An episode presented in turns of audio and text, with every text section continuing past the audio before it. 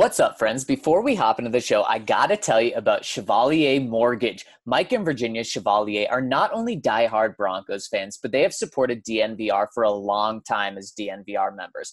They're a husband and wife team with over 15 years of financial services experience. And since your home is likely to be one of the largest assets and your mortgage your largest debt, they believe it is vital to consider your full financial picture when purchasing a home. This includes considering your short term and long term planning goals, your investments, and your tax situation. They take everything into account when putting together your mortgage. And Mike and Virginia will work tirelessly to find the best loan for your situation. So visit them at dnvrmortgage.com, where you can also enter to win some DNVR swag. Mike and Virginia are great. Like I've said, they've been part of our DNVR family for a long time. So make sure to check them out at dnvrmortgage.com. Michael Chevalier, NMLS 1931006. Virginia Chevalier, NMLS 1910631. All right, Mace, let's hop into the show.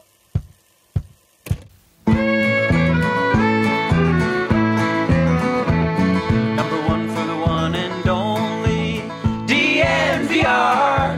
Two goes out to Zach Mace, RK, and the bar.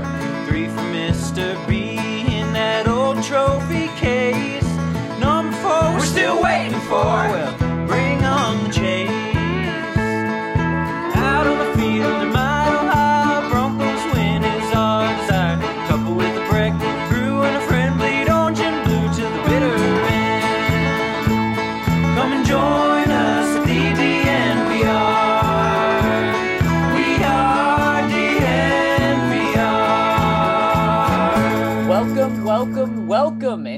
DNVR Broncos podcast on this magnificent Monday. We're not looking back, we're looking toward the future because that's what you need to do when the Broncos are 0 3. I'm your host, Zach Stevens, joined by my main man, Andrew Mason. And before we hop into the show, got to tell you about our presenting sponsor, MSU Denver Online. MSU Denver Online puts a dynamic education at your fingertips without forcing you to decide between earning a degree and living your life.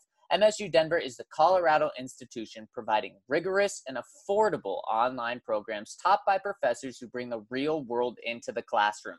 MSU Denver graduates use their re- relevant degrees to land coveted jobs. Some of our very own staff members at DNVR are taking MSU Denver online classes, and they say that it is affordable and they say that it they really do build the classes around the skills that you'll need once you graduate. So make sure to check them out at msudenver.edu slash online to see all they have to offer, including over 40 online and hybrid programs and 750 classes. So check them out, msudenver.edu slash online. My boy, Mace, what is up? Hey, not much. We've already got some news today on the Broncos. A change Oh, a in change their at, in their schedule. uh, In a kickoff time. The Patriots game coming up here in a couple of weeks in week 5 is going to be played at 2:25 p.m. Mountain Time, moved from 11 a.m. So a brunch kickoff turns into a standard afternoon kickoff in Denver. I think there's only one reason it's being moved, and it's got nothing to do with the Broncos. It's all about Cam.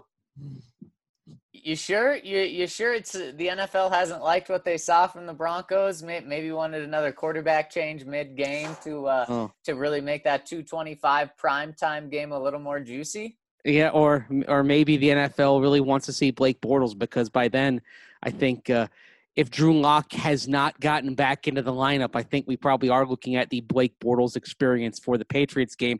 The question, Zach, is whether we're looking at the Blake Bortles experience for the Jets game on Thursday night. exactly. I mean, we we really could be, which would just be absolutely incredible. And all eyes are rightfully on that quarterback position, Mason. Certainly, we're going to be looking at that heavily Uh, throughout the rest of this week as well. But let's. but let- it's first of all though, it is such a pathetic controversy. yeah. We are literally this is a, a this is an ar- argument over the second and third quarterbacks. This is the quarterback controversy. This is farcical Yeah, on know, its surface. being in Denver since Peyton left, there had to be a quarterback controversy. We just get it uh, in this form, which is a crazy form to be in, whether it's Jeff Driskel, Brett Rypien, or Blake Bortles. Just wild to say that. We're going to talk to Vic later today. And so make sure to check out thednvr.com for all the updated coverage on what's going on with the quarterback situation. Use that promo code Broncos 2020 when you sign up to get yourself a free shirt, mask, and sticker pack. That's Broncos 2020. So, Mace, that's going to be the talk of the town for the rest of the week once we find out who the quarterback is. So, I wanted to ask you what other changes do the Broncos need to make? Because, like I said yesterday, Jeff Driskel wasn't good, uh, obviously, he did not shoulder all the blame for that loss. The offense in, in, in total was terrible along with Jeff Driskel. So, not just on the offensive side, but what needs to change with this team in less than 100 hours for them to go into New York and get their first win of the season? Okay, well, the problem is like like the uh, some of the obvious changes if you just go by performance i don't think you want to make like for example lloyd cushenberry is clearly struggling at center right now mm-hmm. yep and at the same time he is the guy for the future I, there have been some promising moments for cushenberry but there there have been moments where clearly he's feeling the effect of losing OTAs and preseason football. So unfortunately, even though uh, even though you you may be tempted, I think you have to keep putting Cushenberry out there. He's. He, he allowed four pressures yesterday, and we've seen now two consecutive games where you've had opponents that blitzed a lot and really tried to exploit the A gap, which is of course going right at Cushenberry. So I think what I think what you do is you, you have to leave him out there. It's it's the uh, it's sort of like in in the old Top Gun back in 1986 after Matt after Tom Cruise's Maverick uh, had seen his his his rear goose uh, die and he was having some trouble getting over it and uh, Viper says keep sending him up. You got I think you just have to keep sending Cushenberry out there and figure that Glasgow and Risner are going to help make him better. That being said, yesterday, Risner and Glasgow weren't very good either. And in fact, if you subscribe to the Pro Football Focus rankings, you'll see that uh, Glasgow allowed two pressures and, of course, had a penalty, and Risner was credited with three pressures allowed in the game. So, uh, so I think you just kind of have to ride it out. Another spot that maybe that you look at, of course, is right tackle, and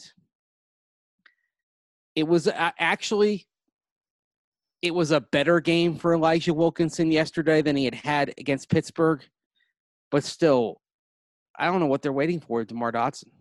It's it is just mind blowing, Mace. And uh, like I said yesterday, you when when you take a look and, and a step back and look at this Broncos offensive line, you should have two really good players at left guard and at right guard. Center, you have an up and coming guy, so you expect some highs, some lows, and Mace. That's what we've seen. Week one, Lloyd Cushenberry was really good. Week two and three, he was not very good. He struggled a lot. So that's what you expect. So you're not making a move there because he is the future. You're not. You're at least not making a move right now.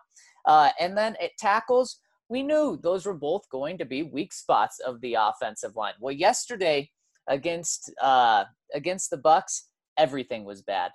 everything was bad across the line. Cushenberry, both of your great players were really bad uh, and then your tackles were about what you thought they were going to be. But Mace, you can't make a change uh, at at tackle or, or at uh, center. You can't make a change uh, at either guard position. Uh, I guess you could put Muti in, but th- I mean it, that, that's just not a mm-hmm. realistic choice that the Broncos are going to do right now. Is bench either Glasgow or Risner? You're not going to do that. Uh, you don't have a replacement for Garett Bolles. You have one spot that you can change and that is right tackle at Elijah Wilkinson with DeMar Dotson. You do that.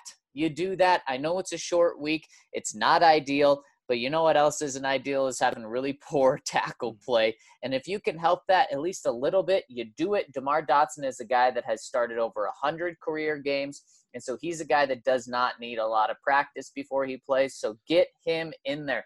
That is a very tangible thing that the Broncos can do uh, on the offensive side. Can you believe that we're talking about Garett Bolles being the most stable element of the Broncos offensive line? that is absolutely wild. Because they said either meant even, really good yeah. things or really bad things. Well, it, it actually means both because it doesn't say a lot for the rest of the offensive line, but it also says something about how, how Garett Bolles is coming along. Uh, Pro Football Focus credited him with one pressure allowed yesterday, three for the season. How many pressures do you think Garett Bolles had allowed at the same point last year? Um, uh, through three games, I'm gonna say eight. Nine. Nine. And and seven in 2018 and nine in 2017. Holy smokes! Holy smokes! And, and before we go any further, gotta welcome our guy Ryan Koenigsberg on with us. Ryan, what's up, my friend? What's up? Were you talking about how many starting quarterbacks the Broncos have had this season? Nine? well, if they get a new starting quarterback on Thursday, if it's not Jeff Driskel, it will be nine, a league high nine starting quarterbacks since Peyton Manning left in 2016. And it could very possibly be 10 the week after that. Oh my goodness. It very, very possibly could be. Uh, what we're talking about is what changes the Broncos should make not relating to the quarterback position because we know that, that that that's going to be the talk of the town the rest of the week. So what else can the Broncos do to improve? We just went through the offensive line and said the only change you can make there is DeMar Dotson. Of course, Ryan, I think I speak for you as well. We would make that change at right tackle, even yep. on a short week, because DeMar Dotson is a guy that doesn't need a lot of practice time. Uh, and b- before we, we go to another change the Broncos could make, guys, I cannot believe that the Broncos pulled their quarterback before they pulled their right tackle. I, I mean, what what's going on? That just is so crazy to me. It just seemed like the Broncos were so so stubborn with making any changes like that. Yet they do it with the quarterback position, but still won't do it with right tackle. It it blows my mind. Yeah, it's crazy because it's it's not as if you have uh, an undrafted second year guy uh, out of Boise State sitting behind Elijah Wilkinson. You have a nine year, 10 year veteran who's played at a fantastic level in this league. It's, it's incredible that you would make that other move before benching Elijah Wilkinson. And this just is starting to feel like that, that stubbornness that we saw a little bit with Drew Lock last season, where it's like, everyone wants it so bad that and they're just like so stuck in their ways that they're like nope we're right about this. It's not the public that's right about this, and we might not even give the public a chance to say they were right.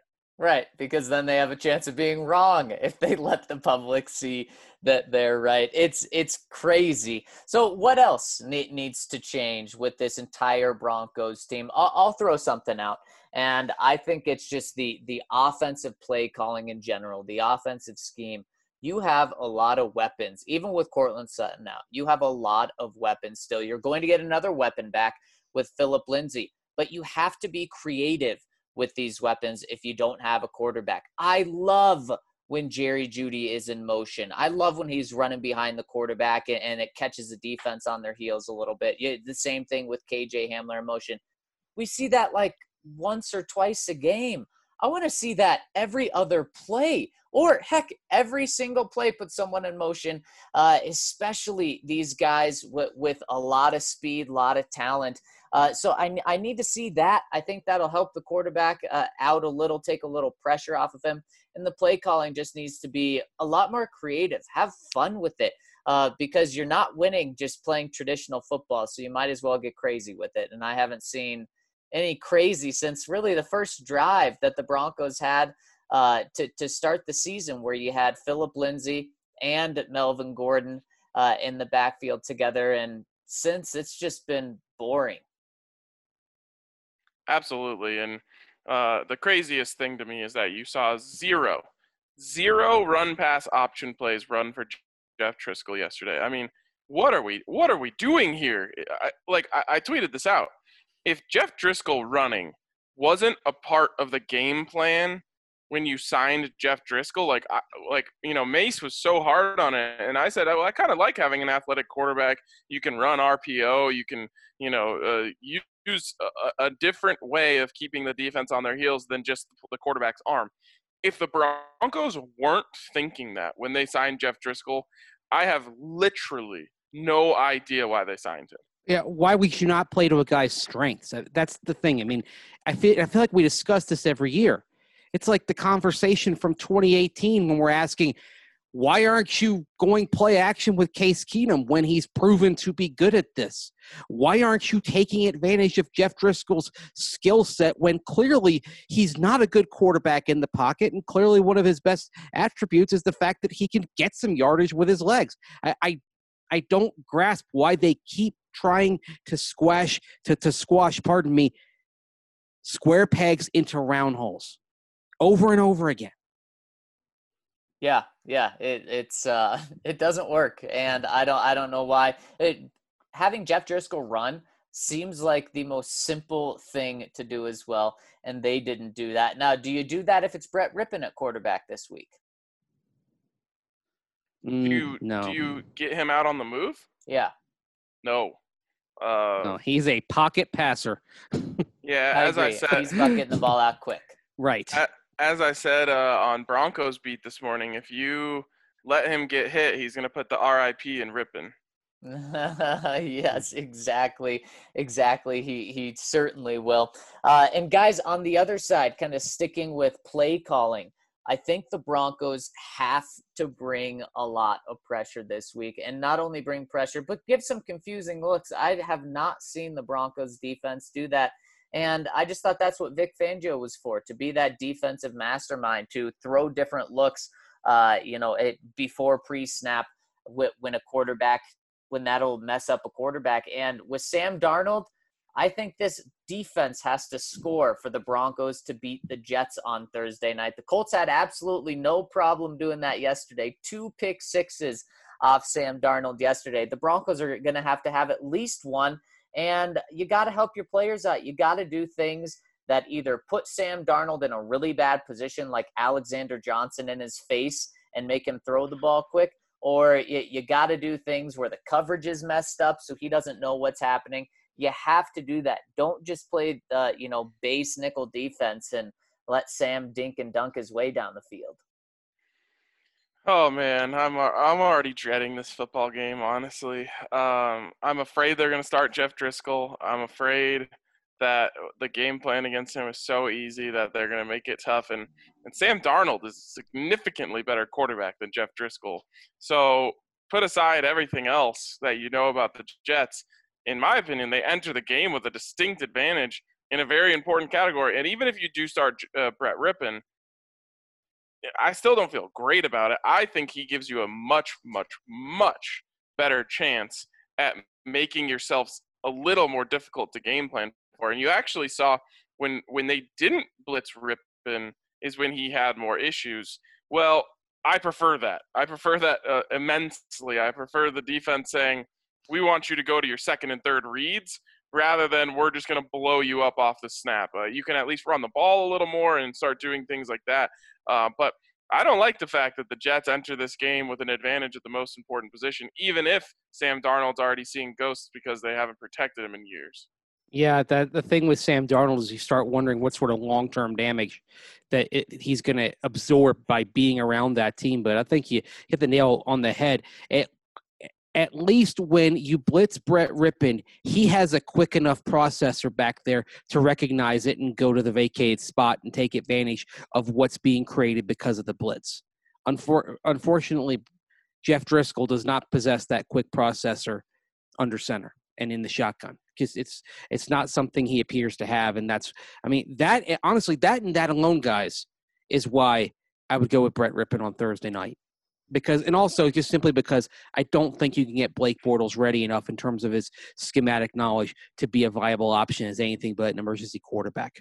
You uh, Guys, I was you know why it won't happen? Why why it, it wouldn't happen if they don't start brett rypien he would be the smallest quarterback that has ever started a game in the john elway era. Oh wow. Um, I was blown away by this, guys. I've seen a couple people tweet out some polls asking Broncos fans what quarterback they want to start on Thursday night, and every time I've seen one of these polls, Blake Bortles is winning in a landslide. Someone riddle me this. I don't understand why. Why do people want Blake Bortles, especially more than Brett Rypien? Well, it's either two things. It's it's either experience and you know former first round pick. He's got the tools in the basket, or it's memes. You know, just, just Blake Mm. Bortles. At this point, it's 0 3. There's not much hope from people, so they just want some comedy. That's All right, I'm, sad. I'm on board with the memes. I, I get the memes, but the memes will still be there wh- if it whenever you get Bla- Blake Bo- Bortles in. If you get him into New England, they're they're still going to be there on the other side. So I I I kind I want to see Rypien get the shot, just in part because I kind of like the dude Oh, on I'm a a, personal level. I just think he, he's he's a good guy. I I enjoyed talking with him in the locker room last year, just when people when when when everyone else was covering press conferences. He he's smart. I think he's I think he's actually going to be an outstanding coach on the other side of all this. oh yeah, yeah, and that and that is why I want him, Mace. You you uh, illustrated my point perfectly. He's going to be a coach. Why? Because he understands football really, really well. And the only thing that uh, that maybe Jeff Driskel, in my opinion, has over Brett Rypien actually there's two things. One is his legs. Well, we know the Broncos don't give a damn about that, so that's useless. Two is his arm strength, and that is also useless right now because when Jeff when Jeff Driskel's in there, they're sending the house, and he doesn't have time to even get to his first read, let alone let a, a route develop down the field. Give me the guy who sees the field through the eyes of a coach, and that's Brett Rypien. Man, this guy is smart. He won a hell of a lot of games uh, as a college quarterback. He's seen every defense because no one could stop his offense in college. They tried everything to try and stop him, and they couldn't. And he he gets it. He gets what he's going to have to do. Man, you know, I can't remember if I said this on the show, but I put it into our Madden chat last night. Jeff Driskel is the guy in Madden who just you know presses A on the top coach suggestion and just runs the play. And you know, if you've played that game enough, you'll realize that it's not going to get you very far. Brett Rypien can get to the line, uses hot routes, audible, move the plays, move guys around. He gets what he's seeing rather than just getting the play in his ear and going out and running it. I I think it's it's actually a landslide for me. Uh, how obvious it is to start Brett Rypien this week. And I think that's that's I think what all three of us would do. But outside of quarterback, are, are there any other big things that the Broncos could do? Maybe not even big things, but but just other things that the Broncos can do to help themselves. Put Vic in the box.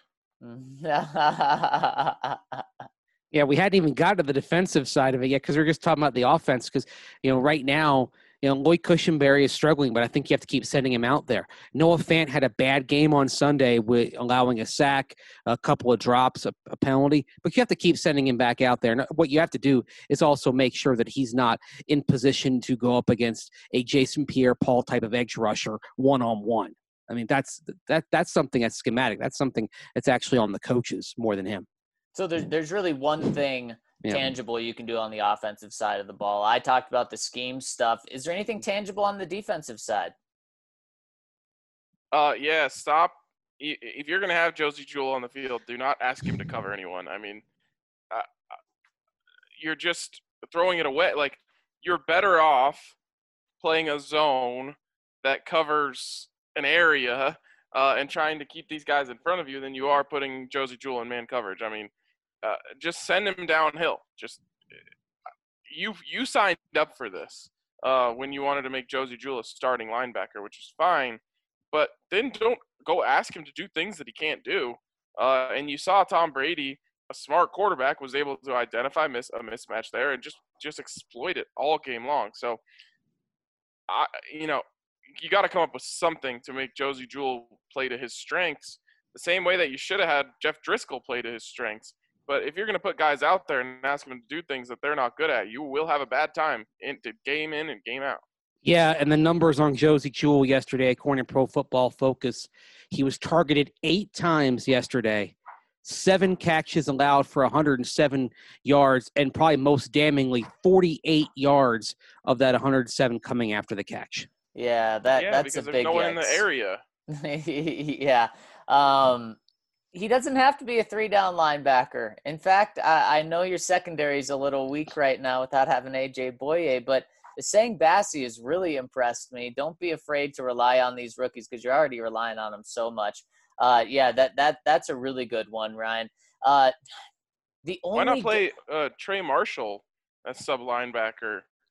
You know, on third downs. No reason not to. No reason not to. I, I like that a lot. Uh, the only young guy that I can think about that maybe should get some more play time uh, is McTelvin. He only played nine snaps yesterday. Uh, and man, if if you need a playmaker, he at least has the potential for that. Now you're obviously going to get some bad with playing him a lot of snaps, but I think he's a guy that can, can provide that interior push. And Broncos didn't really have it yesterday. Uh, and you, you want to get after Sam Darnold. So I would step it up and play McTelvin way more than nine snaps. It's interesting that he only had nine snaps, and I believe Anthony Chickillo, working on the edge, had 33 snaps. Yeah, wild. Which is wild. He he I mean, he didn't get much pressure, but he made a de- decent acquittal of himself in coverage. I mean, I would. The thing is, I wouldn't want to see more of him because you're already seeing him for 33 snaps. But yeah, McTelvin, you should give him a little bit more run. Especially you talk about guys that are the future of their position. McTelvin Agim is one of the guys who is a future uh, potential stud on the defensive line. You don't have Dre'Mont Jones out there. You don't have Demarcus Walker. Give McTelvin a run of 30 to 35 snaps on Thursday night. Why not? And once he's on the field, we would all uh, we'd all know who he is, unlike Chickillo. Yeah, count me count me in for uh, in playing any young guys more, um, whatever whatever that means. Oh man, this this Thursday night game is you know it's a weird feeling when all when you used to just dunk on these terrible Thursday night matchups, then all of a sudden it, it's you, and it, it's almost like you know those dreams where you showed up to school without clothes on or something, and everyone's staring at you, and you're just like, mm-hmm. you're like, oh god, I'm on the wrong, like I'm on the other side of this now. It's uh, it's rough. This is gonna be a terrible football game. yes, it certainly will be. And it is just amazing talking to people over the past 12 hours just how bad the Jets are. And mm-hmm. the fact that the Broncos are favored by two and a half and that line looks like it's going to go up to three at some point because of the, the way the odds are on that two and a half is just incredible. I mean, how bad are the Jets? When an 0 3 Broncos team has to travel across country on the road to play a Thursday night game. Oh, and by the way, they don't know who their starting quarterback is, and they're still two and a half point favorites. Holy smokes. Uh, yeah, uh, DraftKings Sportsbook is literally saying, We do not care who starts at quarterback.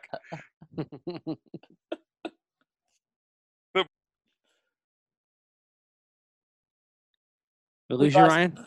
Well, I think think we got him back. Okay. Uh, so, guys, my question to you is: with looking at this line, what would the line be for each quarterback the Broncos start? How would you put the line? Okay, I would say, just because I have more confidence in him, I would say Brett Rypien minus five. Oh wow! Oh yeah. wow! That's big time because uh, I, I I don't think he'll I don't think he'll make as many mistakes as the other two just because he's he's been around. I think he'll just take he'll take what's there. I mean, the one miscue that he had yesterday, you're trying to force it on fourth down. You know what? You're behind by 18 points. That's the kind of mistake that you give a little bit of a free pass on in that scenario. I think in in a game where you start off on even terms He's going to make better decisions. He's going to make quicker decisions. I think he'll probably play dink and dunk quite a bit in the game. And with the receiving targets you have, that's it's okay to play dink and dunk with this with this offense. Just just get the ball out quickly, uh, move down, take your take your three to five five, seven yards. Take just take what's there. And I think Rypien is more capable of that and is more capable of avoiding mistakes, which plays into the Broncos' hands anyways. I think with with with Blake Bortles, I'd have them as a two point favorite. With Jeff Driskel, I'd have them as a three point underdog. Wow, that is a massive swing between Driskel and Rypien. Man, if you're seeing it as an eight point swing, that's pretty incredible if the Broncos don't go that way. Ryan, how do you yeah. see it? Yeah, um, with Jeff Driskel at quarterback, I probably put the Broncos as six and a half point underdogs. wow. I I mean, thought I, I was bad. I truly do not believe they have a chance to win the game if, if he starts. Um, it's just too easy. It's just too easy to game plan for that. Any defense, I mean, you could send out CU's defense and they can send, uh, you know, seven man pressures and cover on the backside if you can't throw it over the top anyway. Um, they are there's no there's nothing to be afraid of, uh, especially if the Broncos aren't going to let him run. So to me, I I just I don't think like you know he made some plays in the Pittsburgh game when they were kind of feeling him out, but when the uh, Buccaneers came in and said like we're sending pressure, we don't care what you do. It it showed the whole league that exactly that. Just send pressure. You're going to be able to stop the run with that pressure anyway if they try to run it. And uh, once you know he doesn't know how to identify a blitz, so you're going to have a free rusher whenever you want one. Um, with Blake Bortles, I would make the Broncos a three-point underdog. Um, I just, I, I think it's just asinine to try to start a quarterback with what three practices with the team. And not even a real practice this week. Yeah, and Yep, zero. we get a Yeah. walkthrough. Yeah, so I mean, you might have like eight to ten plays you can even call. Uh, uh, otherwise, you're just drawing stuff up in the sand. Uh, that that just it's so outlandish that it might actually happen. Um, and finally, with Brett Rypien, I would make this game a pick 'em. Um, I think that you know he gives them a chance to win. I don't know how much that chance is, but I think that you at least you at least believe in his ability to just get you get the ball moving. Um, and uh, the the Tampa Bay defense wasn't playing. I need to go back and rewatch it. I'm gonna go re- rewatch that drive today. But it, I don't think they were playing the soft "this game is over" type of defense against Brett Rypien that some people out there are trying to push today. Um, of course, they might not have had their bite as much as they did earlier in the game, but it wasn't like they just sat back and were like, "Go ahead, take whatever you want underneath, just run the clock." They were still coming after him, and and he knew how to get out of it. So I, I think Brett Rypien gives us the, the team a chance, but I think the narrative around the New York Jets is making this line worse than it really should be in real life. Yeah, I think it's like four and a half point underdog if it's Jeff Driskel. I think it's two and a half if it's Blake Bortles, and I think it's two if it's Brett Rypien. Uh, maybe I don't know how bad the Jets are, but at the end of the day, what I turn to is the quarterback. And in any of those three situations, the Jets have a better quarterback. They are at home. Uh, and I know there's a lot of other things at play here, but that's just how I would set the line right now. Uh, and we're, we all agree that Brett Rypien gives them the best odds to win this game. We'll see if the Broncos coaching staff uh, agrees with that because they have to make a decision very quickly, with, of course, the game just 72 hours away, pretty much. If you were Vic Fangio, would you announce a quarterback publicly, or would you just keep us all guessing until Thursday night? I would n- not announce anything. I wouldn't Um, either. Uh, you know, a lot of times we as the media hate this type of stuff, but I, I don't, there, there's no benefit of announcing anything publicly. I mean, you can do it privately, and it'll probably leak anyway. But you don't gain anything from say from telling your opponent who's going to be the quarterback. Not that it's, not that it's going to be that difficult for the Jets to game plan for whoever it is, but um, you probably want the Jets having Blake Bortles in the back of their mind. Uh, just because there's so much tape out there that they could just waste a lot of time watching the uh, uh, you know oodles and oodles of uh, Blake Bortles tape that exists out there for no reason. Yeah, and there's nothing to watch on Brett Rypien for the most part. Man, yeah, it, I I've always been under the belief of why would you give this information up, and I, I'm always shocked that that people do announce these things. So I wouldn't, but I gotta think the Broncos will.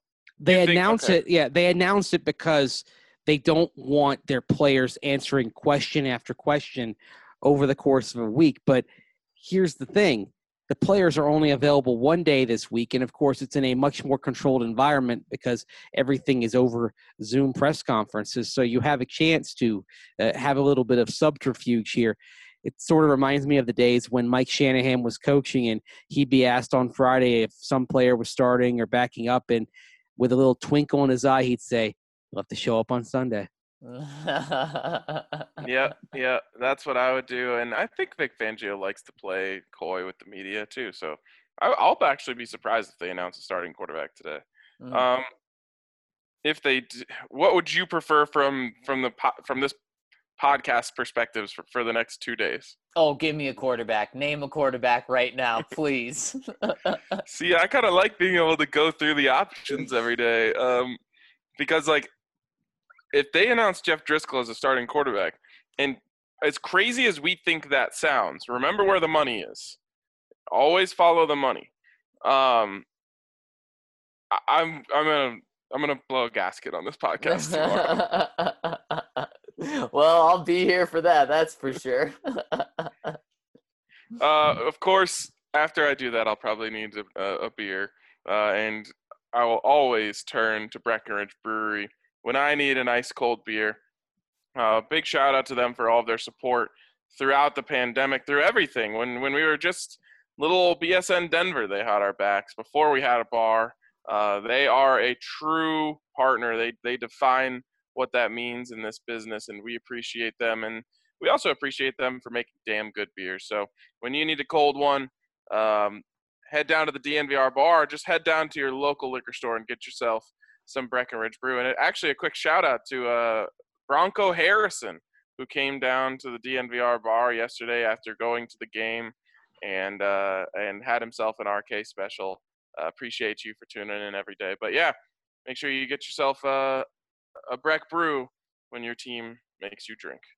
and Breckenridge Brewery is certainly can't miss. And something else that's can't miss is the deal DraftKings Sportsbook is offering. Again, not once, not twice, not three times, but for a fourth week in a row, DraftKings Sportsbook is coming in with their can't miss deal. And they're giving all new users the chance to turn $1 into $100 when they bet on any team. And that's just happening for week four of the NFL season. So if you really believe in any of the Broncos quarterbacks to beat the Jets, well, sign up for DraftKings Sportsbook now, and you can turn $1 into $100 when you hit on one bet. That's right, $1 on any team, and if that bet hits, you will win $100. And if for some reason you don't like betting on the Broncos because you stay away from that, well, they're giving baseball or basketball fans a 200% profit boost on any basketball market once you sign up. So make sure to check out DraftKings Sportsbook. What's awesome about them is they're safe, secure, reliable, making it easy for you to deposit and withdraw your funds at your convenience. So download the top rated DraftKings Sportsbook app now and use a promo code DNVR when you sign up to get this can't miss offer. Pick any team during the week four season in the NFL. Bet $1 on them and win $100 if they win. That's $1 to win $100 when you use the promo code DNVR during sign up. For a limited time only, only at DraftKings Sportsbook. Must be 21 or older, Colorado only. Profit boost terms and conditions and eligibility restrictions apply. See DraftKings.com slash sportsbook for details. Gambling problem? Call 1-800-522-4700 real quick. Um, so DraftKings also does a 20 percent profit boost. This is for existing users. 20% profit boost on every single NFL game. Uh, they've done it every week of the season so far. That means, guys, that you can get the Kansas City Chiefs tonight at plus 180 to win. That means bet 100, win 180 plus the 100 that you already got. Uh, am I crazy for thinking that like that that's a you just have to do it? If you can get Patrick Mahomes at almost two to one odds. You just have to take it. Yeah, that is just absolutely incredible. I love the Chiefs in this game with the three and a half, and man, just straight up, I might as well, right? Yeah, I think that's a once in a lifetime opportunity. I'm not, and I, am not even exaggerating. I don't think. I mean, it just must be how everyone felt when Peyton Manning became an underdog every once in a while. Yep, yep. Mace, what do you think's going going to happen in this in this game? Mm. Ah, Uh, Sorry, I was reading about Sam Darnold. We're talking about Thursday night, right?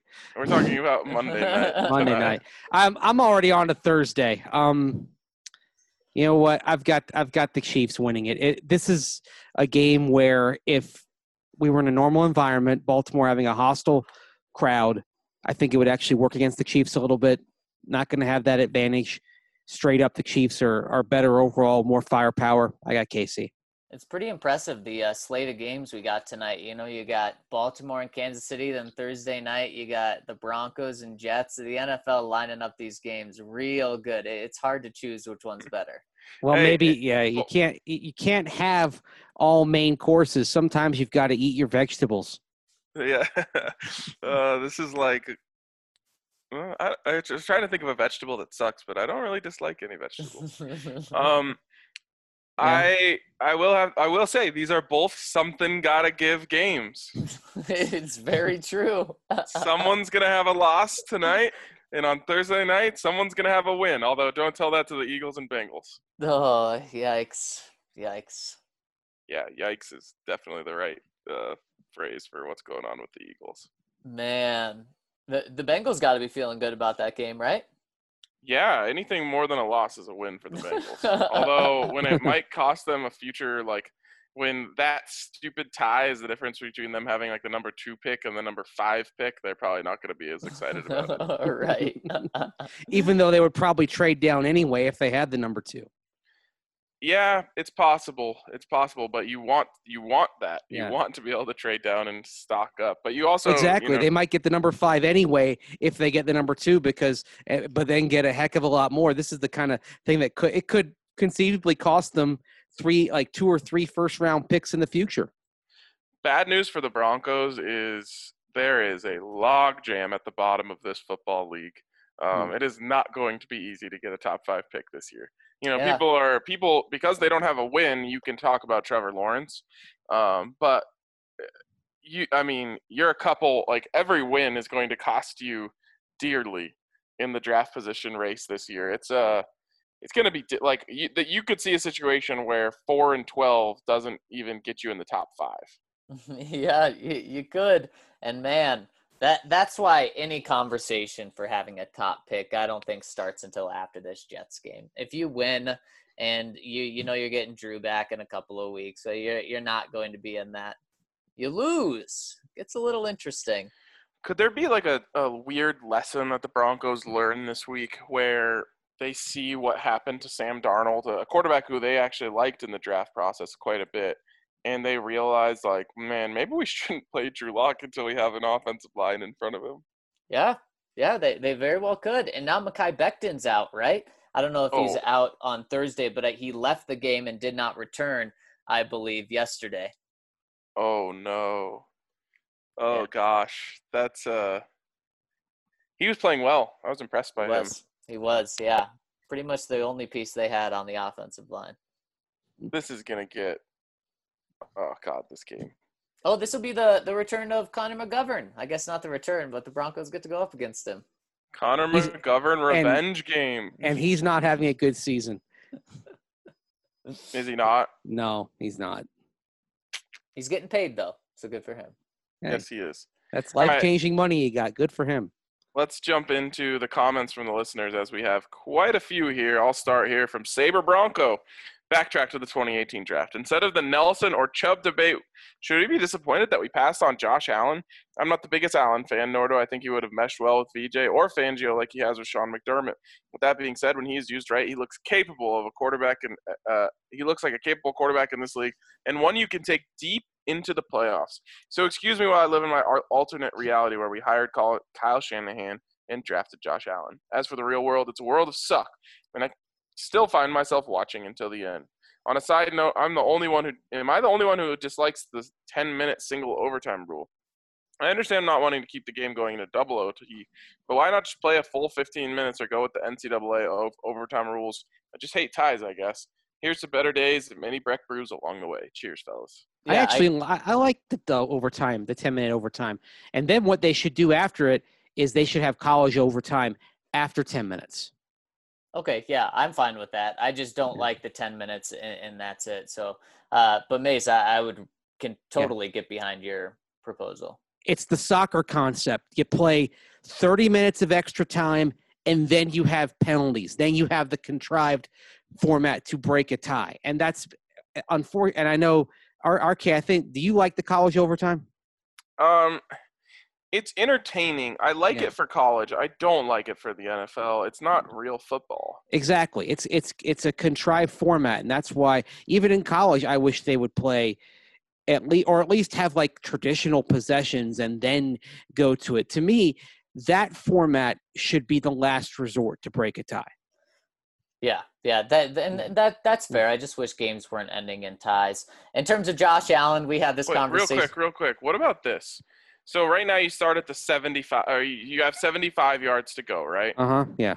How about after each team uh, like each team gets a possession uh from there, then if they don't if neither team scores then you move up to the 50.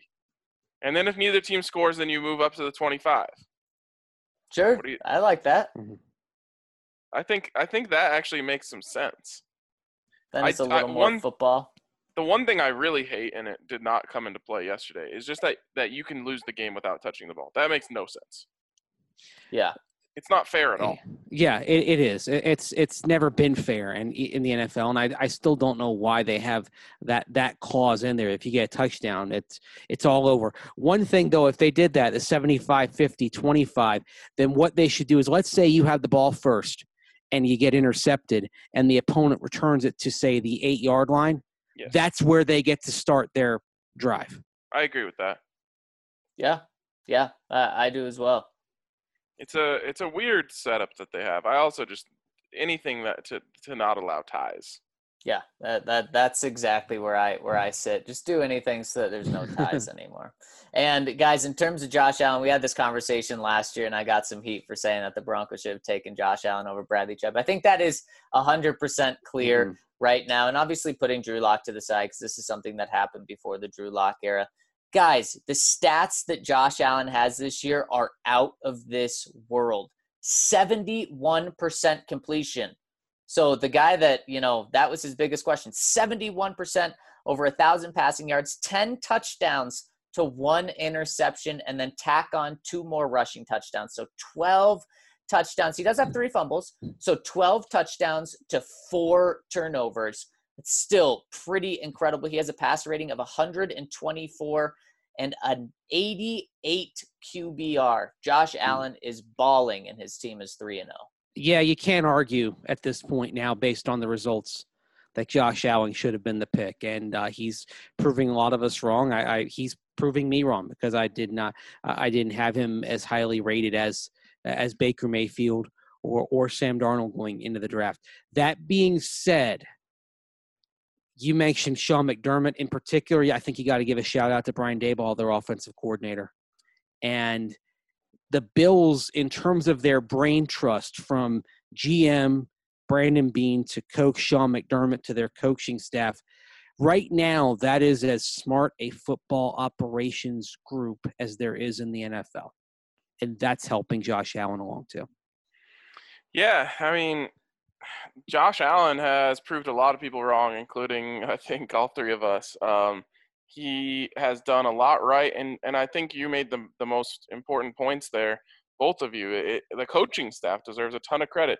They found this guy's strengths, and everyone knew he had strengths, and they built around those strengths. And now, not only do they have uh, the Josh Allen that they built around, but he is progressing right in front of their eyes and getting better every week. Um, he's awesome. And one thing I do love about Josh Allen is he has proven what is what what is always stated as a fact in the draft process, which is oh a guy can't improve on his accuracy once he gets to the NFL. It's it's never like an opinion. That's always stated as fact. It's just not possible. You can't get better at, at, being accurate once you get to the NFL. Well, Josh Allen has now proved that wrong. It's nice and fresh in our minds, so people hopefully will stop saying that. And if they don't, at least there's a counter to it. Exactly, and and Drew Lock is doing that same thing as well. Uh, at least he was before he got hurt. So yeah, some good examples there. Emma Wright or Amarilla says the offense is not on time. The offense is running late. Holding offense number sixty-eight. Beautiful poem there, Emma Wright or Amarillo. How about this, guys? Garett Bolles is on pace for double-digit holdings once again. No, Garett. Yeah. No. Well, what did you think did- of that call yesterday? The the holding on him, Yeah. I have to watch it again. Was it a bad call?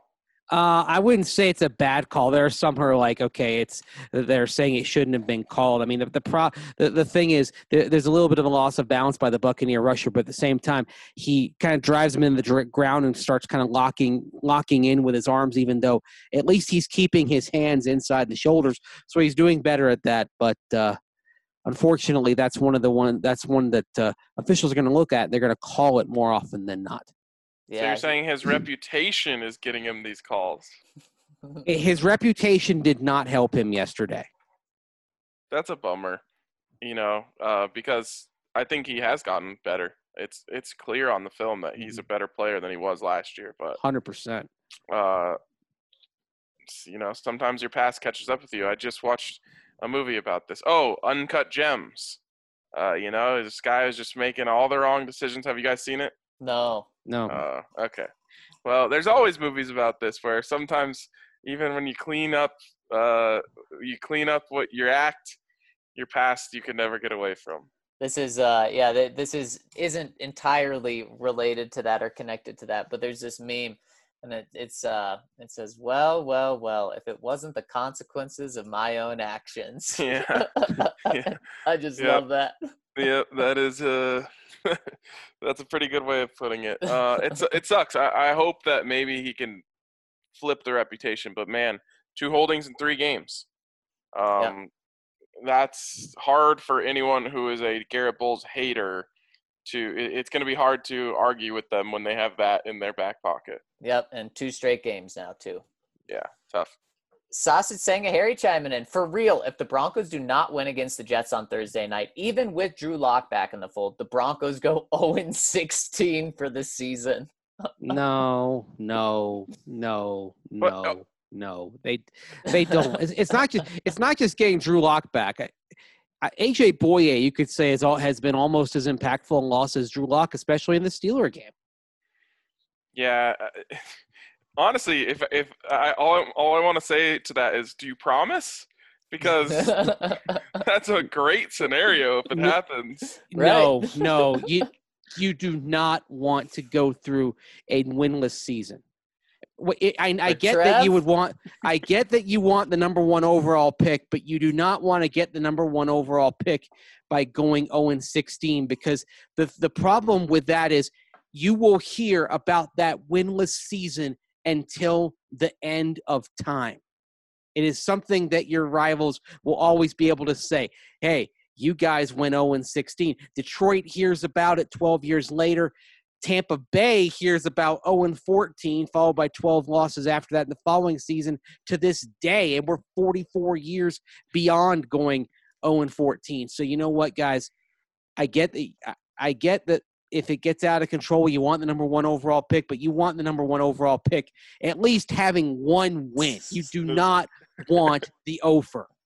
I, I love when Mace's um, Tampa Bay scars show on the podcast. Hey, you Um, know what? I i i if you're getting hounded for going 0 and 16, and that's just when you say, "Sorry, can't hear you," with all the 10 rings we have from Trevor Lawrence.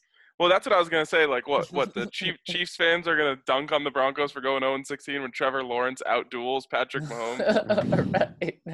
And and there's another functional thing here.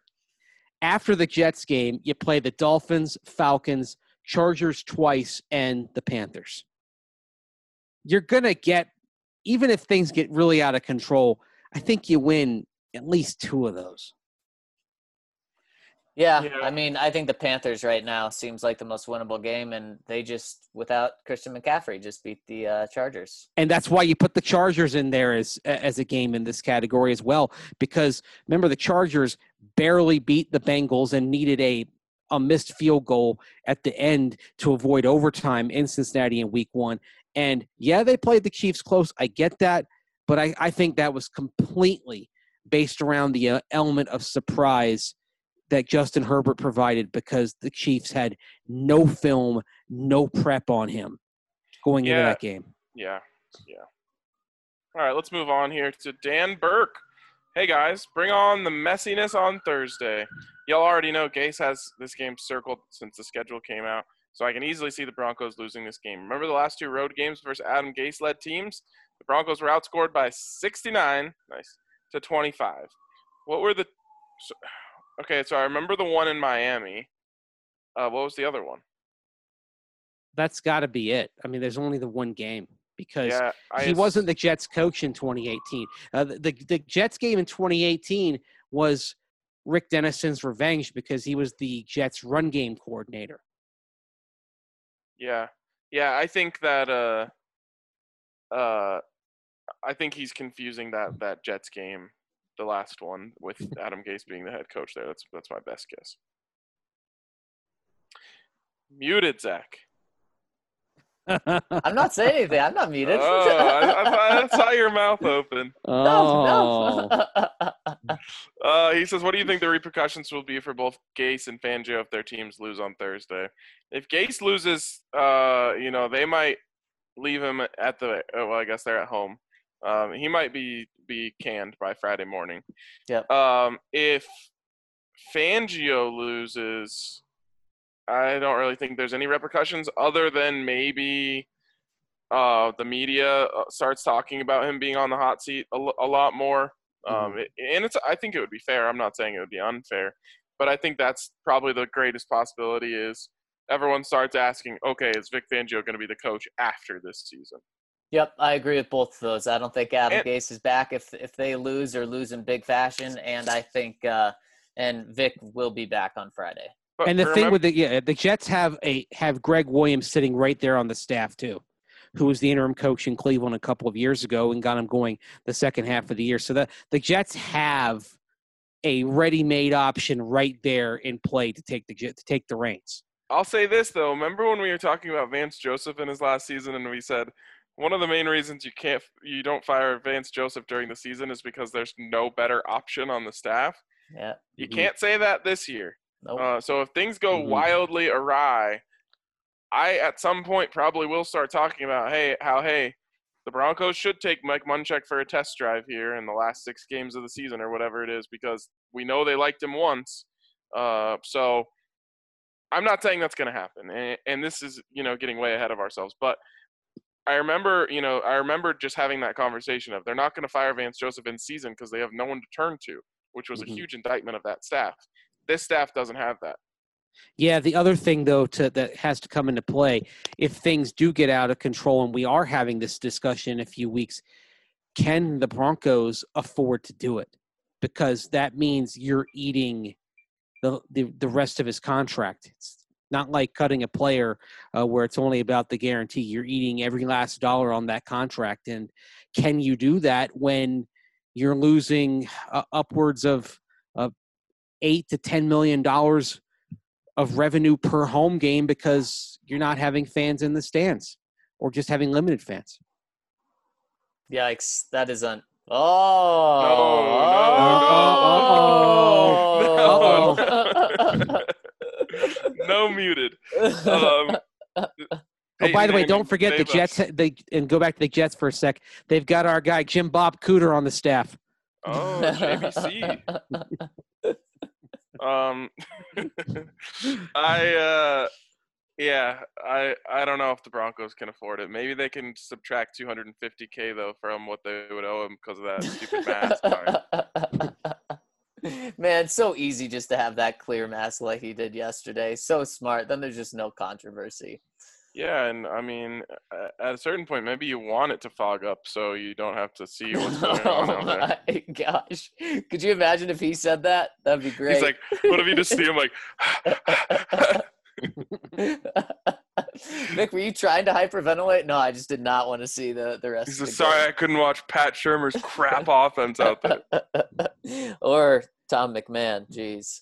Oh That, man. that special Oh. teams is not looking good. Well, I mean, we're only what are we? Uh, two two more years for Tom McMahon to reach the four year plan. Uh, so maybe he has a four year plan for himself too, where they're Mhm. actually good by the fourth year. Although you remember Tom McMahon when he was first asked about the long snappers over the course of the offseason, he did not seem like a, a man who was totally thrilled that uh, the Broncos had let Casey Kreiter go to get more money as a veteran and keep and keep the long snapper on that rookie type of contract. So I wonder how I really wonder how Tom McMahon is feeling this morning. Yeah. Not good. LG LDJ chiming in. He says, "Hey fellas, I'm not exaggerating, but I cannot remember the last time I've seen a Broncos team this bad. It's almost as if we weren't a professional team yesterday. I'm team hashtag in Elway we trust. However, in Elway we bust as well. What could have Melvin Gordon's contract money gone to? What could have draft picks gone to if we cannot protect the quarterback with a viable offensive line, or at least protect quarterback play with a viable contract offer to a backup?" Gosh, I wish we had Case Keenum now or Andy Dalton. Screw it. Start Blake Bortles. Jeff is shameful. You cannot see wide open targets or make throws to wide open individuals. This is just sad, sad. In closing, I feel badly for Shelby, our highest rated player by PFF, that gives this team a chance to win every week since uh, and he's underpaid and getting older and he's known is is losing since coming here he deserves better and I wish we could give him a $5 million bonus for all he's done here because he's going to be 29 next year and underappreciated, playing on a bad team. Thank you, Shelby. Man, do we suck. I'm trying to temper expectations, but this is unwatchable. Embarrassed to any Tampa fan that had to watch that hot garbage. Dude, I couldn't even be excited about fantasy because Tim Patrick got the touchdown. And who's starting Tim Patrick in fantasy football? Shake my head. Okay, there's one thing I gotta say, LDJ, and we always always appreciate your comments, but you can't remember seeing a Broncos team this bad. And I'm thinking, what about the Bills game last year? The Jets game, the 49ers game in 2018. Uh, name any one of multiple games in 2017 the Patriots game, the Dolphins game, the Eagles game, the game in Washington. I mean, the question isn't whether yesterday was bad. The question is whether it even is in the top five bad games in the last three and a third seasons. I would say it's not even close, to be honest, um, to being in the top five worst games in the last three seasons. Uh, it's uh, this team, you know, there's P- Broncos fans, and, and I understand why this happens, but Broncos fans can only see every game inside of a vacuum. Uh, like as soon as the kickoff happens, everything that everyone knows about the team just goes away. It's it's a weird phenomenon. Uh, whereas like as soon as the game starts, five minutes before the game, everyone is saying like, "Oh God, this team they're they're decimated by injuries. They're starting Jeff frickin' Driskel. All these things." Kickoff happens, everyone's like, "They better win, or I'm gonna lose my mind." I, I, I can't explain it, but I promise you guys that yesterday was not. I mean, they only lost by 18 points. We've seen them lose by like 30 plus. Yeah, yeah, and and this was against a good team. We've seen them lose, get blown out by bad teams. Remember the Philadelphia game? Yeah, uh, that's. He gave up a 50 burger to Philly. Uh, the the Dolphin game. I mean, I would say the Dolphin game in 2017, that the Adam Gase game that's already been mentioned that's the one that kind of jumps out as the worst overall because you do factor in the quality of the competition there and just ev- everything about that was piss poor right down to the fact that Isaiah McKenzie had yet another fumble that resulted in a safety on a punt return but yeah it, yesterday was frustrating but doesn't really it, it, it doesn't really add up to some of these other recent embarrassing losses that said if you lose Thursday by double digits, you're probably putting this game alongside some of those other terrible days that we that we're talking about right now. Just skyrocket that to number one if that happens. I think the the phenomenon is everyone wants to think that this is rock bottom because once you've mm-hmm. hit rock bottom, you can only go up. So anytime something bad happens, people just want to be like, "This is it. This is rock bottom," because they, they think that, that that will somehow make the team bounce off the bottom and start going back up the other way. There's been like eight rock bottoms in the last three years, which means that none of the first seven were rock bottom. If this latest one is rock bottom, yeah, yikes. Elroy Jetson chiming in. Hi, guys. Forgive me a slight rant. At this point, I am angry and starting to feel like Munchak said, F it. I don't care what happens here anymore. At this point, even if it is bad thing, I want to see other tackles on the field. And for beep's sake, as someone pointed out to Shurmur, that the line is C- eh, is a It's sieve.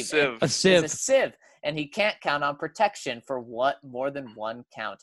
Can we get a petition to the NFL to let the Broncos go to playground rules where we sit the offensive line and opposing D has to count one 1,000, two 1,000, then move so we can field a team that looks like a pro team and not a Pee Wee League contender? South Park cutouts were appropriate this season. We are a bottom feeding comedy sketch. My only question for you guys does this ineptitude continue until the ownership nightmare ends? Rant over later, fam.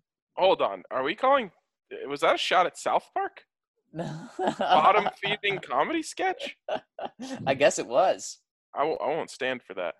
Uh, really quick, there they, that was like a a, a low key promo for the big South Park special that's happening this week. They're doing a one hour pandemic special. I, I'll, I, I- Mhm. I'll be honest, I'm a bad South Park fan. I haven't been like on top of it since I was in high school. This one, I think I gotta catch live. yeah, I didn't know that that was a promo, but it makes total sense. Can you believe the show's been on 23 years though? Yep. That's crazy.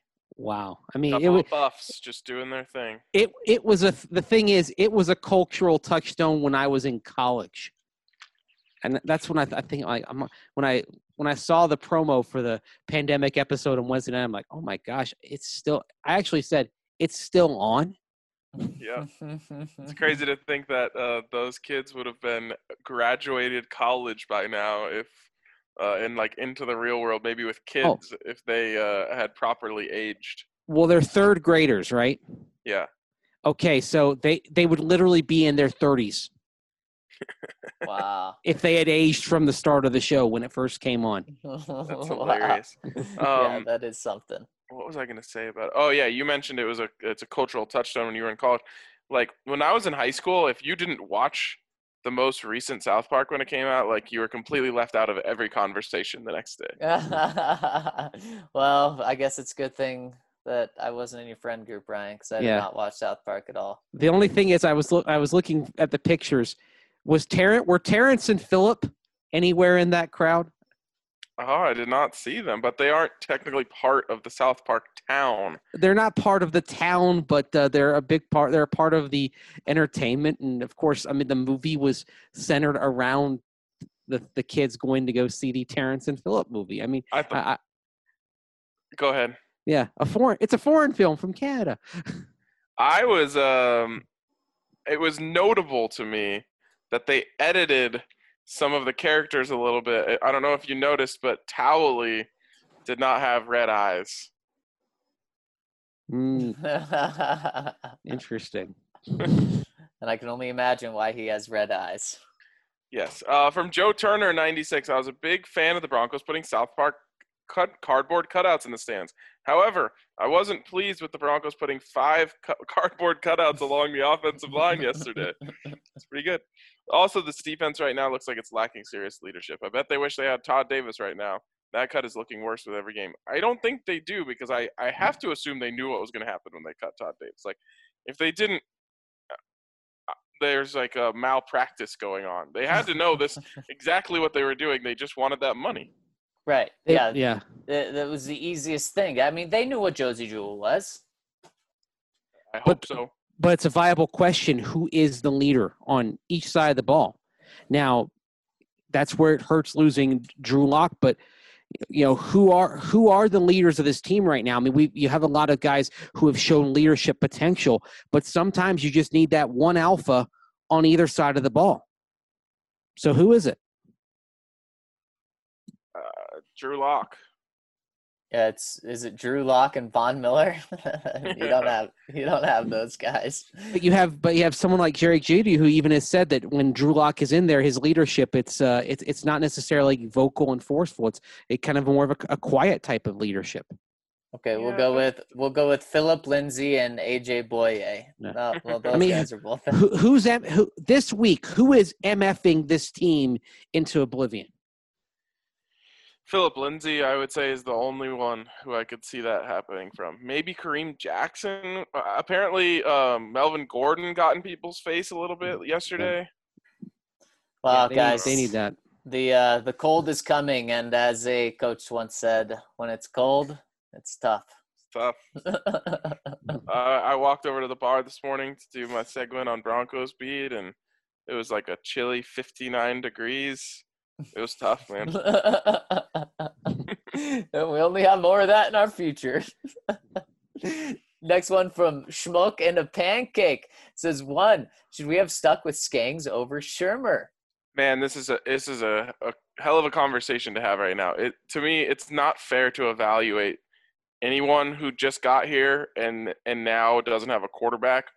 But with that being said, I didn't like the move of firing uh, Rich Scangarello from the start, and now you see again, you know, you have a team with a bunch of guys who are in their first year in their system. Like, it's even Brett Rypien doesn't even have that much of an advantage over Blake Bortles because only he's been in the offense for a couple months. Yeah, and I mean, if this offense goes sideways and isn't where you want it to be by the end of the year, I mean, are you really going to do this again? Are you really going to have yet another offensive coordinator and have six coordinators in, in six seasons? I mean, you, you kind of backed yourself into a corner.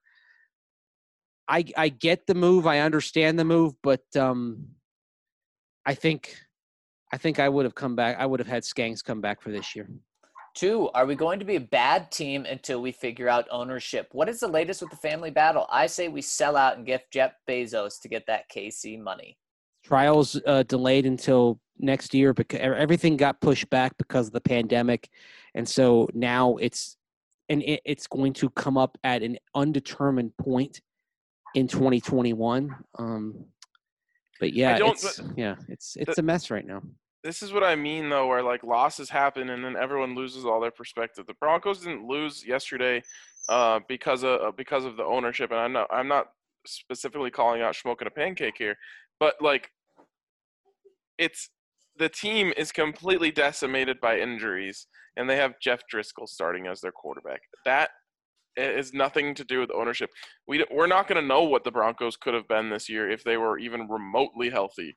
Um, you know so I, I- just we have to we have to zoom out a little bit and just say like okay we can't make these broad strokes observations about the organization when most of their best players and th- what is it three of their four highest paid players are are out right now. It's just I, I can't do anything other than just point out you know ti- like little individual things like there's i just can't make organizational wide i can't have those conversations right now. The reason why those conversations come up though is because you know clearly you've got you've got budget issues and the team having uh, to to make decisions on finances and we are and of course we've alluded to the revenue that you're losing in in the stadium because you have few to no fans for games. And so in this moment you're saying all right couldn't we have spent a little bit more and gotten not Chase Daniel or Jameis Winston yeah to be the backup. yeah i mean Jameis went if Jameis Winston was the backup, people would have been calling for him by halftime of week one. Um, I will say that I, I will agree with that though. And let me just ask you guys this. If anyone other than Jeff Driskel starts on Thursday, that's an admission, right? That every penny you paid Jeff Driskel was a waste, right? Yep. Because you're basically you're you're paying Blake Bortles almost the same amount anyway. So Right. why You wouldn't you why wouldn't you just sign Bortles to begin with? Exactly, exactly. So you took two L's thanks to Jeff Driskel and and then admitted that it was all a waste. That, my friends, is why I am very worried that the Broncos are going to announce him as the starting quarterback today. All right. Yes, that very well could Oh. happen. Uh, and then he goes on and says four or three. Reflect on the days of Mr. B. Sigh. Four. Tom Brady has a losing record against Denver. Bucs hadn't won in 25 years in Denver. Titans hadn't won in Denver since they were the Oilers. No back-to-back losing seasons in 30 years. The prestige of the Broncos is chipping away, and I hate to see it. I mean, don't forget, like, there are other things you can throw on that fire. Like when Cleveland came in and won in Denver for the first time since 1990, and when Cincinnati came in in 2017 and won for the first the first time in Denver since literally Paul Brown was their coach. I mean, there are so many things that made that distinguished the Broncos that have been lost in the last three and a half seasons. Real quick though, Dan Burke here in the comments responded um, uh, of the Scangarello Shurmur conversation. Wentz has suffered a significant regression since Scangarello became his quote senior offensive assistant or QB coach basically, and Daniel Jones is looking worse since Shurmur left. So now they made the right call. No, no, no, we're not going there. there's, there's no way that we're going to somehow attach Rich Scangarello to Carson Wentz regression. I, that's that's completely unfair. Both of those quarterbacks, I will go ahead and put at least 90% of their problems on the fact that they aren't protected. like it's so clear this year. I don't know why it's so, it's so clear to me this year. The quarterbacks who are protected are succeeding. The quarterbacks who are, are who aren't are failing miserably. And it's like it's never been more obvious. Uh, you look at Carson Wentz; he has no time. He's going to end up getting scarred for life by this. Uh, Sam Darnold, same way. Daniel Jones, same way. Watch these games it's not these guys. It's it's the fact that they cannot operate an offense in there. And then yes, if you look into each play in a vacuum, you'll see Carson Wentz missing wide open receivers. That's not because he doesn't have the talent to hit wide open receivers. It's because he's all in his head about what's going on around him, and he's not able to just focus on getting to the ball to the right guy. Yeah, man. I, also, if we're going to go there, Jeff Driskel has regressed since Pat Shurmur became his offensive coordinator. yeah, it's it's a little hard to tie those uh, together just after three games. Mm-hmm. Yes, sorry. Uh, from Illinois Bronco, we, we'll get to that one in a second. But quickly, a shout out to WGT. Hope you guys played in the major this weekend. Unfortunately, I didn't win the $200, even though I don't think I was allowed to, even if I did win. Um, congrats to those who won. And uh, thank you to everyone who played along with us. If you want to play, anyone can play. It's, it's, it's an easy game to get to learn. Just go to dnvrgolf.com and download that WGT app. It is by far the best golf game for your phone. Zach's been playing it uh, for basically his whole life at this point. Uh, and I still suck. unfortunately, unfortunately, he just hasn't been able to get over the hump, you know. Um, but go to dnvrgolf.com, download WGT, and then once you get in there, go into country clubs, search DNVR3, number three, no spaces, uh, and join that so you can get in on all these fun tournaments and maybe even win some cold hard cash. Guys, Infinity Park out in Glendale is the new official training center of men's and women's USA Eagles 15s teams. That means Colorado is the place for rugby in the United States, and that means thednvr.com is the place for United States rugby coverage. Not only do we have great coverage on thednvr.com, where our reporter Colton Strickler does a great job breaking down the game, but we've also got the best coverage on the podcast side. So search for DNVR Rugby Podcast and, of course, on Twitter, DNVR Rugby, where we have the best coverage of not just Colorado rugby, but American rugby. So make sure to check us out on Twitter at DNVR Rugby, on podcasts at DNVR Rugby, and of course at thednvr.com. All right, Illinois Bronco. Would I love a win? Of course. At this point, though, I just want to see something to give me hope. I'm watching all these other games around the league, and they all make it look easy. So easy to pass over the middle of the field, so easy to run the ball, so easy to score points, so easy to get sacks, so easy to get turnovers. The list goes on and on. When I watch the Broncos, I find myself just hoping for a first down. what needs to change for this team to at least be competitive again? It's so true. And, and honestly, I've been going through this with the Buffs for years you know, you go to the CU game and they're just struggling to move, and then you turn on the, the game of the night or whatever, and it might even be a Pac-12 game, and on and on there they're just saying like, "Man, this Pac-12, uh, everyone just scores at will in here," and I'm like, uh, "Not us." But uh, it's it is tough, man, and there's so many things that go into this and so many problems, but uh, it sure does feel like the Broncos are a long, long ways away from anything like what we saw in that Sunday night football game last night. Well, consider just where they are right now through three weeks. Total offense, 29th. They're one of four teams that is averaging fewer than 300 yards per game in total offense. And by the way, one of the other teams is The Jets. exactly points per game 15. I mean, we were talking going into this season about how we expected this offense to be at least steadily 20 to 22 points. It might uh, kind of have come with, say, 31 one week and and 13 the next week, but do better. 15 points a game, guys. That is 30th. And one of the two teams trailing the Broncos is The Jets. The Jets. Guys, I, I'm going to take a different look at this game. Instead of saying this is two bad offenses playing each other on Thursday night, I'm just going to say that both offenses have good defenses on their own offense. And so the, the defense on their own offenses just hold them back from, from being able to put up points. So it's really a defensive battle within their own offenses. Uh, my head just Uh, exploded. what? I'm gonna look at this different differently and say take the under. Take the Ah, under. At, what is it, 40, I believe, on 40. DraftKings I couldn't Sportsbook? believe it was. Uh, I couldn't believe it was in the 40s, even though it's just 40. Yeah, and that's like that's low, but yeah, I mean, I agree that. I think they're counting on- It's like 15 point per game teams. I think they're counting on Sam Darnold to throw a couple pick sixes.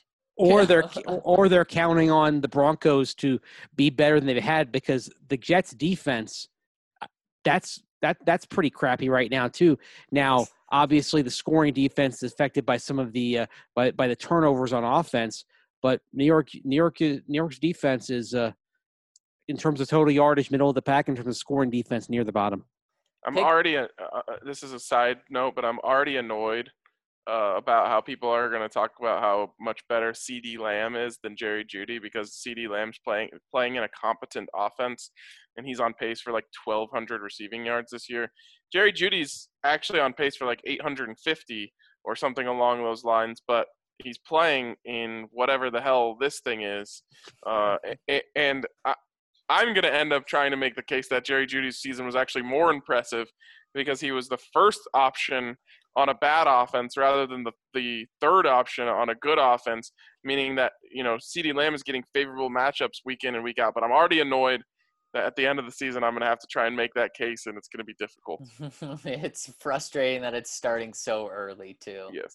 Next one from PickTosser66. Can't believe we are on a short week trip to New York City away from being back to back 0 4 starts for the Denver Broncos. If we lose Thursday night when we are fully in play for Trevor Lawrence, fellas, if we are 0 4, then I'd say let Drew get 100% healthy, which at that time will probably be around 0 8. Let him come back and see if he can get enough wins to stay out of the number one draft position. If he does what he did last year, then he is uh, then he is showing again that he can be the guy and gets 2021. If the teams end up bombing, then we get a generational quarterback. I've been a Drew Lock guy, but we need a franchise altering shift, I'm afraid, right now. This is probably a crap take, but I'm at a loss. It's not a crap take, except for the fact that I just don't think Drew is going to allow this team to be that bad. And, and so I think that however many games he starts, the Broncos win about half of them. Uh, and that's going to, it could potentially put you outside of the top 10, depending on how many games he starts, even if you start 0 4 with the loss to the Jets. Ugh, that would just be so bad to have the 12th overall pick after what it looks like this season's going to be. Ugh, yikes. All one. aboard for five and eleven. Oh, yeah. Yeah. The last time the Broncos went 5 and 11, they had the number five overall pick. they and did. this year, that's just not going to be enough. Nope. Nope. Looking like uh yeah, number eleventh pick if you do that. Windy City Bronco. Fangio keeps putting Ojemudia on an island on plays, and he's gotten burned a couple of times because of it. That may not make sense if you want to win the Steelers game, but if you want him to be the strong cornerback three later in the season, it makes a ton of sense. Starting Wilkinson is clearly malpractice if you want to succeed in 2020. But if you want Wilkinson to be a long term backup swing tackle, doesn't he need the game time? Playing Driskel without the RPO is malpractice if you want to beat the Bucs. But if you want your other players getting reps on the offense, Drew Lock will be running in a couple of weeks. As fans, we always want to win now, but maybe the coaches are taking the long view on this team, that they aren't very concerned with winning now, and they are more focused on developing the talent that this team will have winning in 2021. Do coaches think of the in these terms, or Am I just in the bargaining stage of the 2020 season? Well, they think in those a- terms, yeah, but not. It's not consistent on these guys because I think they think in those terms in Ojemudia. And by the way, he had a good game yesterday, but with Elijah Wilkinson, I mean, you're talking about if he succeeds, he's a backup swing tackle. That's not something where you're investing playing time in a guy just so he can be a backup swing. Yeah, malpractice is a very strong word, and it, and it and it has the that strength for a reason. And you said it right here. Starting Wilkinson is clear malpractice if you want to succeed in 2020. Well, if you're playing with your potential franchise starting quarterback on the field, and you're trying to tell me that you're developing a long-term backup swing tackle, and that's important to you, well, guess what? That is malpractice, and that's how you got your quarterback hurt. So I'd love to give them the break here and say that they're somehow uh, playing 4D chess. They aren't. Uh, they're just failing, is really what it comes down to to me. Now, Ojemudia, that's the only one where I'm like, yeah, okay, they're telling him to go out there and cut your teeth live. Uh, and you're just- too. Right, and you're just gonna you're gonna have ups and downs with that, but that's also because they don't have better options. With Wilkinson, it's just it's just malpractice. It's just malpractice. That's what it is. All right, Coach moving on. Cassidy. Yeah, go ahead, Mason. Cassidy. So here's the thing. The Broncos have lost three straight to three playoff teams, two of which might win their divisions. That's what playoff teams do. They beat non-playoff teams, which would be the Broncos. Two months ago, we said the ceiling of, this, of a team, this team this season, will be a wild card round win max, minus a Drew, a Von, an AJ, a Courtland, and name a few. Ma- that makes the ceiling of this team eight and eight. The sky is not falling because this injured, young, mediocre team lost to the NFL's most talented roster on paper. That being said, I will change my tune if the Jets hand us an L. After watching the Colts clobber the Jets, interior pressure on Sam Darnold is a must.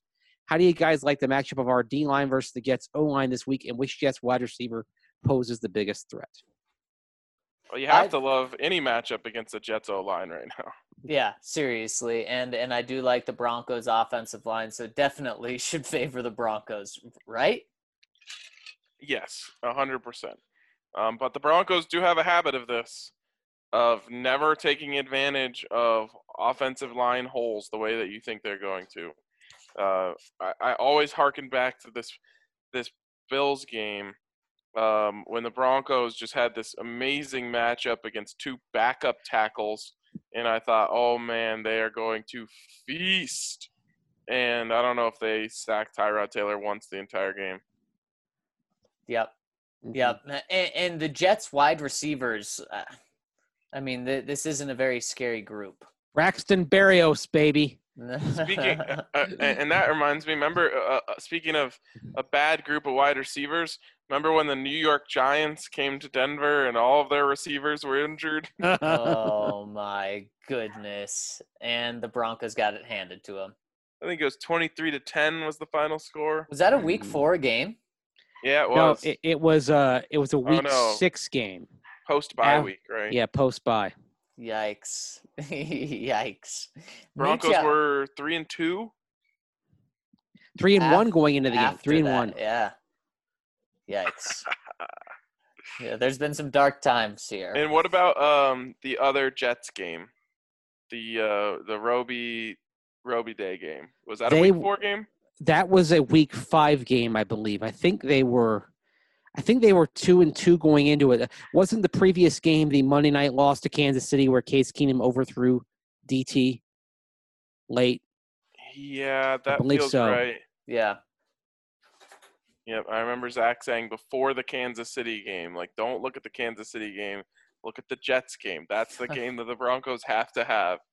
Uh, and then Sam Darnold to Robbie Anderson, and then oh, who was the running back that went for like 200 yards or something crazy? yeah, don't even remember. uh, he had a he had an interesting name, Bilal Powell, maybe. Yeah, Bilal Powell. yeah. Yikes. Yikes. They ran oh my gosh, that that entire game just oh man. Isaiah Crowell as well. Yeah.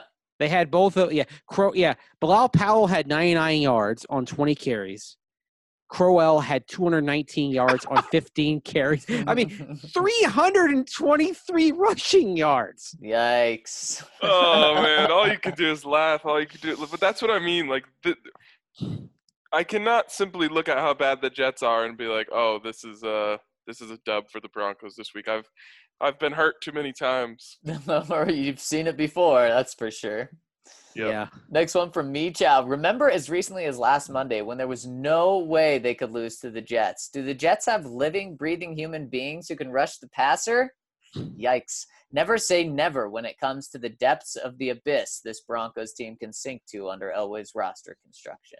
Again, we're just we're we're yes, Elway's roster construction minus Von, AJ, Phil, Drew, and Courtland is poor. You take away five of anyone's best eight players, their roster also sucks. Right. right. Mace, Count next Locula. Yep, I got it. Count Locula. I'm going to prepare my crypt for a long winter slumber, my gents. Time has come to drink the blood of mortals and then snuggle up with an ancient tome about Super Bowls past. It will likely be Mace's book that accompanies me in my darkest chamber while I snuggle myself in a blanket woven of cheese and heartache. Good night for now, dearest souls. I'll emerge when the young Count Locula starts vanquishing enemies and stealing the life from those that have taken so much from us this last half decade. Sweet dreams. Love the Count. Wow. I hope it's a Yeah, joke. they- yeah, I hope so too. I don't want to think that 0 and 3 broke the count.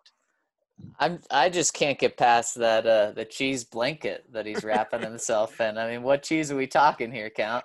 String cheese, just like you. oh, and throw it in the microwave. That's a Oh. nice warm blanket, I'd say. Ooh. Zach loves a nice string cheese blanket. wow, man, that sounds good. I may need to wrap myself one of those for Thursday night. We'll see. Oh God, H Town Bronco. The season was over the moment Ja'Wuan James opted out, and we stuck with Wilkinson. He's going to be beat every game. Also, Justin Simmons is making John Elway look real smart out there. Just doesn't look good. Let him walk. Man, it is crazy how quickly uh, the player becomes the enemy around here. Um, Yeah. and it's not just H Town Bronco. It's like my Twitter feed is like anti Justin Simmons City. Um, the the the fair that where you're right is that he is making John Elway look smart because he's not been a difference maker uh, this season. He played well in week two, but one for three is not going to cut it. Um, Ja'Wuan uh, Ja'Wuan James really did, man, put this team in a tough position, and and that's that was completely his choice, uh, and is completely in the right to do what he believes is best for him and his family. So we'll leave it. We'll leave that there. But man, that really is. I mm. mean, we we had like a panic esque podcast after that, and there it, it mm-hmm. was for a good reason. yeah. And yet you think about it, of all the players in the Broncos starting lineup, if one was going to opt out, don't you think he was the most likely? Y- yes, yes, yes. Yeah. Yeah. Uh man. It, it- they the thing is John Elway did something. He got DeMar Dotson, the coaches or John Elway, whoever makes that decision, just have him put him in. And this kind of all boils down to yellow mustard's next comment, which is pain. Pain That's it. indeed. Pain. True Champ fan also has a uh, an on point comment here. He says, "I have no positive input on this game." And then he says, RK, I sent your pizza money. Did you get it? Hoping I did not pay some random schmuck. Um, let me double check here. Opening the Venmo account. Did he pay a random schmuck? He did. He got me. He got me. He paid the random schmuck. It was. Uh-huh. uh, yeah, and he actually uh, paid a little more than Zach did. oh wow. so, little tip on on the edge there for the good folks at the pizza place. Man, so how many pizzas have you uh, have you won this year? Yeah, I'm net. I'm a net plus four on pizzas. Wow, that's Um, not too shabby. I did make a bet with uh, one of our members na- uh, named Patience, who was a Lakers fan. Uh, so now I'm plus four net pizzas minus one strawberry sky at the bar. well, that's I mean, you're still very much on the right side of that. Yeah, I'm in the green. Brian Boz says, "Listen, fans have to relax. Stop saying fire Fangio. I'm a diehard too, but I understand football. We have eight starters out. Any team with their starting quarterback, left tackle, wide receiver, running back, cornerback, defensive end, middle linebacker, and outside linebacker happen who happen to be Von Frickin' Miller would look bad. We're gonna get guys back, and this team is gonna look better as the season goes on. And from a long-term perspective, Fangio's defense always hits its stride in year three. Our extremely young team is going to develop. We will be fine. We probably won't make the playoffs this year, but this team finally has a plan, and in my opinion, a bright future. Yeah, both RK and I were shaking our head at the whole Vic Fangio's defense hits its stride in year three because it, you know it happened. It happened in Chicago, okay, but in San Francisco, it hit its stride immediately. He it, it was top five the first year he got there, fourth, third, and fifth. But then other other places, like for example Carolina, the defense was 15th in his third year. Indianapolis, the defense was 29th in his third year. Houston, the defense was 23rd in his third year. All places where he's been defensive coordinator. So it happened in Chicago doesn't mean it's going to happen here. The other long-term trends reveal something different. Also, like three weeks ago, we were saying that Vic Fangio's defense has hit their stride in year two. oh man. I have to see, I have to see. I need to see a lot from Vic Fangio, man, because I'm seeing nothing right now. Uh, if I'm being completely honest, uh, I I cannot sit here and say it's going to hit its stride in year three, four, or any other time until I see legitimate elite defensive play calling from Vic Fangio. And maybe it is because they won't put him in the damn box. But whatever it is, I'm not. I'm not even seeing good defensive play calling right now. I'm seeing average at best defensive play calling from a guy who was brought here for one reason to be an elite defensive play caller. Well, that's going to be tough with this news coming down the wire right now from Ian Rapoport. Jurrell Casey has suffered a potentially serious arm injury, sources say. Another Denver defender who's 2020 is now in doubt. He's having tests. Good. I mean, Lord, uh, man. we talked about how, you know, six guys are out. Just add another one, another Pro Bowler. Okay, so we Oh. said four of the six Pro Bowlers. We we know just right now that he's not playing Thursday. Um, so now we're at five of the Broncos' six Pro Bowlers. Who's left? Melvin Gordon. Wrap him in bubble wrap. Save Melvin. Hey, uh, I guess uh, Royce Freeman looked good, didn't he? I mean, he had a first down for him yesterday. He did. Royce. Good things have happened this year when Royce Freeman steps on the football field. I I can uh, I can give him that. He's, I, I- we said it in training camp. At least we were right about something. All right. Oh, yikes. Uh, and uh, Brandon Krisztal saying Drell Casey tore his bicep and is done for the year. Uh, Wow. honestly, like, is can we? I don't know. What what what what can we do here? Can they just call it good? Just forfeit the rest. Oh, man. They don't have to worry about filling stadiums. They're the last game on any network anyway. I guess I got to play whoa, whoa, Thursday they're- night football. Not not anymore because they took an early game and made it a 225 game when they go to New England. They're not the la- they're they're not the last game anymore. I- I- Oh. just please. Never ask. stop. Can it get any worse? I know. If we've Uh. learned anything from this year in football and in life, never say it well, it can't get worse than this. Bull plop. I almost said something else. It always can. It keeps getting worse. Worse. I, just- I can't get over this, man. Think about the money. What are, are we up over thirty percent of the salary cap now injured?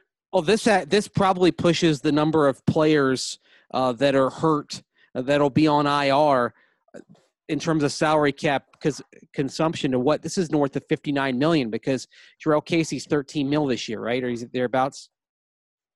Uh, yeah. Or is it was 12 thir- million? Yeah. 12, 12.75 or something. You're approaching 60 million dollars of cap commitments that are going to be on IR. And That's they're more. That's that's more than your first eight opponents combined. They're without all of their Pro Bowlers on the defensive side of the ball. I mean, what are we even doing here? Wow. I this is who is starting on the defensive line this week? Uh, Desha- DeShawn Williams Mi- Mike Purcell Deshaun Shelby PPU Harris. Williams. and Deshaun and- Wi- and DeShawn Williams probably because uh, he got more snaps than McTelvin Agim did yesterday. this is unbelievable. Wow, wow, wow. And we were just talking about, you know, Vic Fangio and grading him and Pastor Rhett comes in and says Munchak bad? Question mark. Discuss. Uh no. And uh, first of all, Cushenberry didn't have a preseason, didn't have OTAs. Uh, it was a bad game for Glasgow, but he's going to be fine long term. I think Risner will get better as the season goes on. And as we mentioned earlier in this podcast, Garett Bolles is playing the best football of his career. So Yay! yeah, I mean, it's something. It is. It is. It is. Yeah. So no, I mean Monk Munchak. uh, He's he's not dealing with a, a stacked deck at right tackle right now, but um, I'm not I'm not putting a lot of this on him. And if anything, if you're going to say that talk about the offensive line struggles, then in fairness to Munchak, you have to mention the fact that clearly he's making a difference with Garett Bolles. yeah, Mike Munchak is not bad. Mike Munchak is not the problem. Certainly not. And Nick Scott comes in and says, I'm sorry, but I just don't see Simmons as an elite safety. I hope he proves me wrong at some point this year, but for now, I think Elway made the right call. I can't say he's wrong. And he's not playing elite right now. Yeah, Yeah, in, certainly in, not. in two of the three games, he's really struggled. So that's not not a good uh, trend for Justin. Honest question though, like, is there some? Is there a different plan the Broncos could do here? Like, uh, it honestly seems like dangerous to play valuable players at this point. And you know the worst time to play players is on a short week, and now that's what you got to do. You turn around on a short week. Yeah, like protect Drew Lock at all costs. Protect Phillip Lindsay and Jerry Jeudy and KJ Hamler and just just save everyone. Yeah, this is just this is brutal, guys. This is brutal. Yeah, we talked about the lifeboat boys last year. Like fill the lifeboat and send it far, far away from wherever we are right now. Well, they they filled the lifeboat. It's on the IR. Yeah, the, the, the IR is the lifeboat. is there a reason that that Drew Lock isn't on there then? Hmm, is it because they have Trevor in their sights? Oh God. Oh, boy. So we just talked about how important, how easy it is, and important to get it uh, interior pressure on this Jets, and the Broncos just lost their Yikes! Oh my goodness. crazy. I mean, I, I just don't know what else there is to say. Uh, we'll find some stuff to, to say tomorrow, uh, but we're out of things to say today. Uh, it's our job, so we'll figure it out. Uh, WGT Golf, that's where you need to go to get in on some fun that you probably need some fun in your life right now. Go to dnvrgolf.com to download the app. It's the most realistic free golf game loved by more than 20 million players around the world and almost 750 members of the DNVR family. So go in there and go to the country club section, go to DNVR3, no spaces, join in and play with all of your fellow DNVR family members. You cannot, you, one thing I know about your golfers in WGT is they cannot get injured. And that's got to be worth something. But for today, I believe that wraps it up for us on the DNVR Broncos podcast. Nobody move. Stay exactly where you are. Don't get hurt. We'll talk to you later.